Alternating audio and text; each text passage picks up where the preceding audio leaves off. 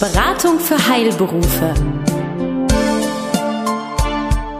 Von und mit Michael Brüne. Wissen, das Sie wirklich brauchen.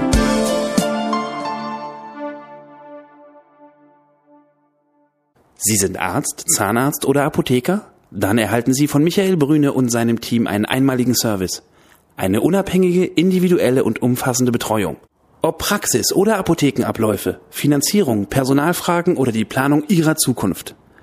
Keine Produkte, keine Provisionen und kein Fachchinesisch. Hier erwartet Sie das, was Sie wirklich brauchen. Klarheit, Transparenz und guter Rat, der Ihnen hilft. Hallo und herzlich willkommen. Schön, dass Sie wieder dabei sind. Hier ist die neueste Ausgabe der Beratung für Heilberufe. Wie immer nur echt von und mit Michael Brüne. Hallo, Herr Brüne. Hallo, Herr Kapinski. Und als nächstes dürfen wir wie immer einen besonderen Gast begrüßen. Bei uns ist heute, ach, stellen Sie noch selbst vor, Herr Brüne. Genau, heute ist äh, Roger Baumgarten bei uns. Architekt und lieber Roger, ähm, der Herr Kapinski hat mir netterweise den Ball ja so rübergegeben, aber ich denke, selber vorstellen ist noch besser, als wenn ich das tue. Also dann darf ich den Ball einmal rübergeben an dich. Sei willkommen. Ja, ja vielen Dank, Michael, für die Einladung. Ähm, Beratung der Heilberufe. Tag, Herr Kapinski. Tja, was soll ich zu meiner Person am besten sagen? Ich bin Architekt, freier Architekt. Okay. Das ist mir ganz wichtig. Gibt es unfreie Architekten? Na, das ist, das ist ein freier Beruf. okay. Und habe gemeinsam mit meiner Frau und Partnerin ein Büro hier in Berlin seit zwölf Jahren. Und wir sind allerdings auch über Umwege nach Berlin gekommen. Wir waren lange beide in Paris fest angestellt, bei internationalen Büros. Ich für Renzo Piano, Building Workshop heißt er richtig, und meine Frau für Jean Nouvel. Ja, und haben beide hier an unterschiedlichen großen Projekten in Berlin gearbeitet. Und mit Fertigstellung der Projekte stellt sich natürlich die Frage, tja, was machen wir jetzt? Gehen wir wieder zurück in die großen Büros? Von da aus wäre ich nach Amerika geschickt worden, New York Times Building stand an. Oder, was wir gemacht haben, die Chance zu nutzen, sich selbstständig zu machen. Mhm. Ich fange mal ganz vorne an. Jetzt äh, gibt es ja eine ganze Menge Berufe, aus denen man aussuchen kann. Sie sind Architekt geworden. Wie ging das los? Was, warum wacht man morgens auf und möchte Architekt werden? Sehr gute Frage, die mich auch sehr umgetrieben hat. Ich wollte schon in Kindheit Architekt werden. Ich habe nicht sofort Zustimmung bei meinen Eltern bekommen dazu. Ich habe dann Abitur gemacht und wollte immer noch Architekt werden. Und ähm, habe dann gesagt, okay, bevor ich mit dem Studium beginne, mache ich eine Ausbildung als Tischler und habe dann tatsächlich nach meinem Abitur zwei Jahre für kurze Lehrzeit für Abiturienten eine Tischlerausbildung gemacht. Was ich auch nie bereut habe, weil auch heute auf der Baustelle ich natürlich jetzt nicht im Detail, ich könnte jetzt keinen Schreibtisch nachbauen wie damals mein Gesellenstück, aber ich weiß, wovon ich rede. Und auch über andere Gewerke. Davon profitiere ich natürlich heute noch. Ja, jetzt äh, hören wir ja auch im Hintergrund äh, unvermeidlich den äh, Lärm. Wir sind hier ja auch in der Nähe einer Baustelle, also auch hier wird gearbeitet, nur dass Sie nicht denken, wir haben passend zum Thema Geräusche eingespielt. Baustelle, das ist genau das richtige Thema. Ähm, wir haben ja einen anderen Ort gesucht als sonst. Wir sind ja sonst immer in der Nähe vom KDW für den geneigten Zuhörer. Jetzt sind wir ganz bewusst, wie schon einige Male eben außerhalb. Ein verbindendes Element, äh, was wir haben, sind ja die Heilberufe. Arztpraxen, Krankenhäuser. Und das ist ja etwas, wo wir, wir beruflich auch Schulter an Schulter sind. Und die Frage ist, was machst du da? Das war ja damals, wenn ich es richtig verstanden habe, auch ein Zufall, dass du reingekommen bist. Äh, du hast ja ganz spannende Projekte gemacht, die du vielleicht gleich nochmal ähm, erwähnst, was ihr da gemacht habt ganz konkret und äh, wie das war. Und äh, dann seid ihr noch an Arztpraxen und Krankenhäuser gekommen. Und das ist ja diese Verbindung auch zu dem Podcast heute. Wie war das für dich damals? Wie ist das erste Projekt entstanden? Und äh, vielleicht so ganz grob, ohne im Detail zu beschreiben, äh, was war das und was war das herausfordernd daran? Ja, Michael, ich würde jetzt gerne erstmal erzählen, was wir so in den vergangenen Jahren gemacht haben. Ja, spannend. 1992 habe ich bei Renzo Piano in Paris angefangen und 1993 kam die Einladung für einen Realisierungswettbewerb Daimler-Benz am Potsdamer Platz. Und diesen Wettbewerb habe ich von Stunde eins an mitgemacht und dadurch, dass ich halt Deutsch und Französisch hatte, war ich bei allen Termingesprächen dabei mhm. und habe das sehr intensiv mitverfolgt und Mit großem Glück oder auch mit Profession haben wir diesen Wettbewerb gewonnen. Wow. Das hätte auch schiefgehen können. Da wurden, ich will jetzt nicht zu weit ähm, ausgreifen, aber wir haben Grundstücksfläche verschoben entgegen den Wettbewerbsvorgaben. Man hätte genauso gut rausfallen können, in der Vorrunde schon. Es gab also nur Hop oder Top und wir haben das Ding gewonnen. Also jetzt nochmal für die Nicht-Berliner, wir reden schon von dieser Daimler City, vor dem großen roten Ding, was von zwischen dem Potsdamer Platz und dem ganzen Rest von Berlin reden, steht. Da reden wir. Zwischen Potsdamer Straße und Linkstraße. Und Meine ihr Güte. wart innovativ und anders als die anderen. Ne? Wir das waren anders. Das war der entscheidende Punkt, warum wir diesen Wettbewerb gewonnen haben. Mhm. Das war so einer der Meilensteine, die ihr begleitet habt, ja? Ja. Oder, das ja? war, ja, ja, das war eine sehr intensive Zeit und sehr schön und dann, wie gesagt, am Ende stellt sich dann die Frage, wenn das Projekt dann fertiggestellt ist, was machen wir jetzt? Ja, wo sind die, die nächsten Herausforderungen? Wo sind die nächsten Herausforderungen? Das ja. geht mir heute noch so. Ja, Bei jedem ja. Projekt, was wir fertigstellen, ob großes oder kleines Projekt, fragt man sich natürlich, einerseits ist man froh, dass es fertiggestellt ist und gelungen ist, aber es muss wieder Neues kommen. Jetzt muss ich nochmal fragen, ich erinnere mich, ich habe es noch vor Augen, wie wir bei dieser Einweihung damals waren, da ist ja irgendwie halb Berlin hingegangen. Trotz allem, äh, wann war das nochmal? Ähm, weil, das, weil 92 haben Sie jetzt also gesagt, 97, aber das ging ja eine Weile, ne? 97 wurden die ersten Gebäude fertiggestellt, das Debis-Gebäude und das Gebäude Berliner Volksbank, heute nicht mehr Berliner Volksbank, und 98 die restlichen Gebäude. Und das große Fest mit ähm, Raketen und so weiter, das war 98. Also dann ja doch sechs Jahre. Was verdammt kurz ist. Das ist sehr schnell. Und ihr seid dann in Berlin geblieben?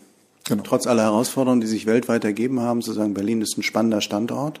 Und dann seid ihr sicherlich noch einige Projekte begleitet, auch spannende Projekte, aber irgendwie auch in den Gesundheitsbereich gekommen, Krankenhäuser, Arztpraxen. Ist ja auch was Herausforderndes, Innovatives, was ja. da gefragt ist. Wie seid ihr da reingekommen?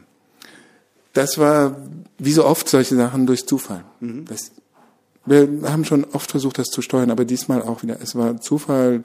Eine Anfrage kommt ins Büro rein, Herr Baumgarten, können Sie mal gucken kommen. Und im konkreten Fall war es die Humboldt-Mühle in Tegel, Berlin. Mhm.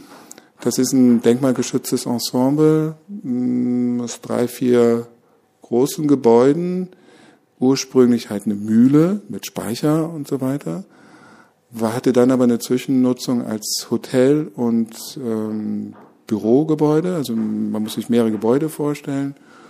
Und die Aufgabe war, in dieses denkmalgeschützte Ensemble eine Reha-Klinik zu planen und zu bauen. Mit 250 Patientenbetten. Wow. Das war eine große Herausforderung, auch von der Kostenseite her und von der Terminseite. Aber wir haben es geschafft. Die Humboldt-Mühle hat 2009 eröffnet und läuft sehr erfolgreich. Nach welchen Kriterien entscheidet ihr, dass ihr ein Projekt annimmt? Was, was gehört dazu? Was ist für euch wichtig? Es ist sicherlich zum einen die Aufgabenstellung, die interessant sein muss, weil jedes Projekt bei uns ist anders. Es gibt nicht eine Standardisierung beim Bauen. Wir sind, es ist immer sehr individuell und in unserem Fall denke ich noch individueller, weil wir uns auch extrem auf die Bauherrschaft einschließen. Also wir sind, wir verstehen uns immer als Treuhänder für die Bauherrschaft. Und Grundvoraussetzung ist, dass wir uns mit, der, mit den Bauherren identifizieren können und einen gemeinsamen Nenner finden. Das kann man aber sehr schnell in den ersten Gesprächen ausloten. Mhm. Das geht für uns, für kleine und für große Projekte.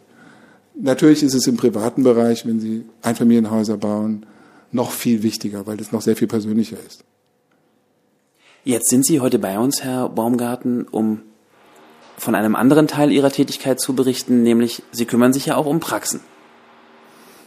Ja, das hat sich auch wieder durch einen Zufall ergeben, weil Professor Duda, Ihr Radiologen, ist mit einer radiologischen Praxis in der Humboldt-Mühle untergekommen und gut untergekommen. Und für ihn haben wir die radiologische Praxis auch mit geplant. Und darüber hinaus haben sich dann wieder weitere Folgeaufträge, andere Praxen, andere Ärzte gefunden. Ähm, aber auch diesmal auch wieder, es geht nur über Empfehlungen, mhm. dass wir weiterempfohlen werden und wir haben unter, unter anderem urologischen Praxen, Allgemeinmediziner, ähm, Radiologen, wie gesagt, geplant in den letzten Jahren. Sind das in der Regel Neubauten oder Umbauten von bestehenden Räumlichkeiten? Die Frage, die sich ja häufig stellt, ähm, wenn ich die nochmal konkretisieren darf, ich habe Mieträume zum Beispiel und jetzt muss in diesen Mieträumen etwas verändert werden. Äh, geht ihr an sowas ran oder sind das Wesentlichen so Neubauten, ähm, an denen ihr konzeptionell unterwegs seid? Also in der Regel geht es darum, in eine vorhandene Mietfläche das einzuplanen. Mhm. Unter Berücksichtigung aller Randbedingungen, also beispielsweise bei einer Radiologie, wie bringen Sie ein MRT ein, ein CT, was sind die Traglasten der Decken, wie ist die Abschirmung, kann ich das da realisieren, wie wird der Bauablauf sein. Das ist etwas, was wir schon sehr früh, wenn eine Mietfläche zur Disposition steht, prüfen und auch bewerten. Also da geht es auch um das Thema Kostencontrolling, denke ich mal. Also einmal natürlich den gestalterischen Aspekt, dann die Frage, was habe ich an medizinischer Herausforderung, also Geräteherausforderung auch dabei und äh, wie kann das kostenmäßig auch passen. Ja? Also wir versuchen in einer sehr frühen Phase die Funktion der einer Praxis zu analysieren, auszuwerten. Das ist uns ganz wichtig, genau hinzuhören, was sind hier die Anforderungen.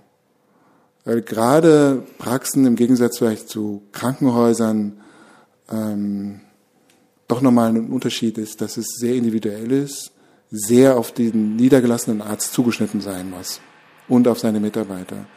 Und dann ist es immer sehr gut, wenn man einen Ansprechpartner in der Praxis hat, der sagt, so oder so hätten wir es gerne. Das muss noch nicht mal der niedergelassene Arzt selber sein. Das reicht, wenn das ein, einer, der bereit ist, die Verantwortung zu übernehmen, das leitet und am besten bis zur Fertigstellung zur Verfügung stellt. Wobei wir einen großen Wert auch darauf legen, nicht nur die Bedürfnisse zu erfassen, sondern auch die Planung komplett durchzudenken und durchzuplanen vor Baubeginn.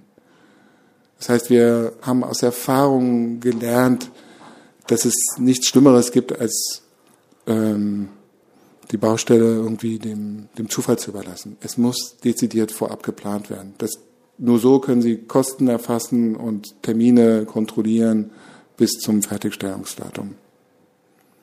Es scheint mir auch wichtig, ähm, vielleicht, wenn ich das so sagen darf, im Unterschied zu anderen Planern, dass wir natürlich großen Wert darauf legen, nicht nur funktionierende Praxisräume zu erstellen, sondern eine Erfahrung, die wir gemacht haben in den letzten Jahren, ist, dass auch Ärzte oder auch andere Bauherren natürlich Fantasie haben wollen. Die wollen nicht nur kühle Räume haben. Das ist etwas, worin wir uns sehr geschult haben. Ähm, vielleicht kommen wir in dem zweiten Podcast dazu, dass ich Ihnen darüber nochmal was sagen kann. Mhm. Klar, unbedingt. Mich würde aber jetzt schon interessieren, ähm, es gibt doch bestimmt so die fünf häufigsten Probleme ja, also wenn man dann eine Praxis sieht, wo es heißt so, wir hätten das gerne neu und schön oder es mhm. gibt einen, es gibt einen äh, Wechsel äh, des Arztes oder sowas. Was sind dann da so die, die Dinger, die Ihnen da passiert sind, die Dinge, die auffallen, wo es Probleme gibt? Also für uns die Highlights sind äh, bei der Planung, dass wir immer bestrebt sind, die Räume, die Tageslicht verträglich sind, denen auch Tageslicht zu geben. Und auch die Flure und der Empfangsbereich der muss einfach, da muss einfach Sonne sein, da muss Licht sein. Ganz wichtig ist der erste Eindruck, wenn ich in eine Praxis komme, wie sieht das aus? Wie sieht der Empfangstresen aus? Was ist da für ein Personal natürlich? Was ist der erste Eindruck, wenn der Patient die Praxis betritt? Und da kann man kein besseres Geschenk machen, als Sonne in die Flure zu bringen, in alle wesentlichen Bereiche. Und das gelingt uns auch. Und damit, denke ich, haben wir den Patienten schon mal ein ganzes Stück auf unsere Seite gezogen ich frage mal einfach nach. Ist das tatsächlich einfach, weil es hell ist und weil es natürlich ist, oder gibt es da noch mehr zu wissen? Also hat, gibt es unbewusste Wahrnehmung von Sonnenlicht, die wir noch nicht kennen als Durchschnittshörer? Der Patient ist natürlich total verunsichert in der Regel, wenn er eine Praxis betritt. Er macht sich Sorgen um sein Gesundheitsbild, was habe ich, was wird sein, wie bin ich, wenn ich rauskomme. Und wir holen ihn genau an dieser Stelle ab. Gerade im Empfangsbereich haben wir ja die Möglichkeit, abgesehen von Hygieneanforderungen, auch zu gestalten, auch über Farbe, über freundliche Farbe, über helle Farben, über die Materialien, dass man auch für die Akustik was macht, dass es nicht äh, dass so reflektierende Schallflächen sind, sondern man kann auch da ruhig mit Teppich arbeiten, mit Holz, mit Naturprodukten, Vorhänge, freundliches Licht. Das alles hilft natürlich, den Patienten da an der richtigen Stelle abzuholen. Das Besondere, was euch ja ausmacht, ist, äh, dass ihr sowohl die klassische architektonische Planung macht, also das sagen wir mal, klassische Setzen, also das Planen, das Setzen der Wände etc., aber auch die Ausgestaltung, also wirklich dann bis zum einzelnen Produkt, wie du es gerade auch beschrieben hast, bis hin zur Farbe, bis hin zum Vorhang. Das ist ja, glaube ich, das, was euch einfach, dass ihr das aus einer Hand äh, anbieten könnt und äh, euch auch unterscheidet. Ja, wir versuchen das auch ganz individuell zu machen. Und jedes Projekt bei uns ist ein anderes. Das liegt dann an den Flächen, an den Zuschnitt der Flächen, an den Anforderungen. Ähm, und wir natürlich auch nicht, nicht wiederholen wollen, was wir schon mal gemacht haben. Auch für uns ist natürlich jedes Projekt eine Herausforderung, der wir uns gerne stellen. Und wir versuchen es mit sehr viel, neben dem Aspekt Funktionalität, mit sehr viel Kreativität und sehr viel Fantasie zu begleiten wichtiger scheint mir, wenn ich das noch sagen darf, Michael, mhm. dass man, dass wir das sehr dezidiert planen und ausschreiben. Ähm, es nutzt nichts, einen guten Plan zu haben, den ich nachher nicht umsetzen kann. Wir schreiben das also firmenneutral aus. Wir sind ja treuhänderisch tätig für unsere Bauherrschaft und werten das dann aus und gucken uns natürlich auch gemeinsam mit den Bauherren die Firmen, die zur Ausführung kommen sollen, genauestens an. Auch da wird nochmal der Terminplan und die Kostensituation besprochen. Ähm, ja, das denke ich ist eine Grundvoraussetzung, um am Ende zufriedene Bauherren zu haben. Das ist unser Ziel. Ja, schön, dass du das nochmal so abgebunden hast, weil das ist das eigentlich, was ich bei euch liebe, äh, dass ihr jetzt aus der Sicht des Finanzplaners, dass ihr wirklich also sehr dezidiert in die Details einsteigt und dass ihr dann äh, wirklich eine Planungsgrundgabe gebt, die man auch dann im wahrsten Sinne des Wortes abhaken kann. Sind wir noch im Rahmen? Ähm, und das gelingt euch ja sehr gut, ja. einfach die Rahmen einzuhalten, auch über eine persönliche Betreuung und Begleitung. Das ja. halte ich für exzellent. Das bedarf aber auch, auch einer Erfahrung, die wir gemacht haben. Wir sind ja auch gewachsen in den letzten Jahren. Ähm, das A und O in den Planungsbüros, ähm, ich kann nur für unseres sprechen, das kenne ich nur am besten, ist die Mitarbeiterschaft. Dass die mhm. Mitarbeiter geschult werden müssen, motiviert sind, Spaß haben, sich mit dem Büro identifizieren. Das ist bei uns zum Glück so. Und das ist eine ganz wichtige Voraussetzung, wenn man solche Aufträge annimmt. Mhm. Und ohne diesem, ohne dem könnte ich keinen Auftrag beruhigen Gewissens annehmen. Also wir wissen, wenn wir Zusagen machen, ähm, hinsichtlich Kosten, Termine, Planung, dass wir das auch abarbeiten können und gerne das machen. Schön, dass du das nochmal abgerundet hast, äh, denn das ist eigentlich die Öffnung für unser nächstes Gespräch, für unsere nächste Sendung, wo wir uns nochmal konzentrierter damit beschäftigen, wie ihr ganz konkret vorgeht, damit eben Zeit und Zahlungspläne eingehalten werden können, äh, damit es noch greifbarer für unsere Hörer wird, was ihr an toller Dienstleistung da bietet. Ganz herzlichen Dank, dass du heute bei uns warst. Die Geräusche waren, glaube ich, sehr authentisch, Herr Kapinski, oder? Doch, ja, ja.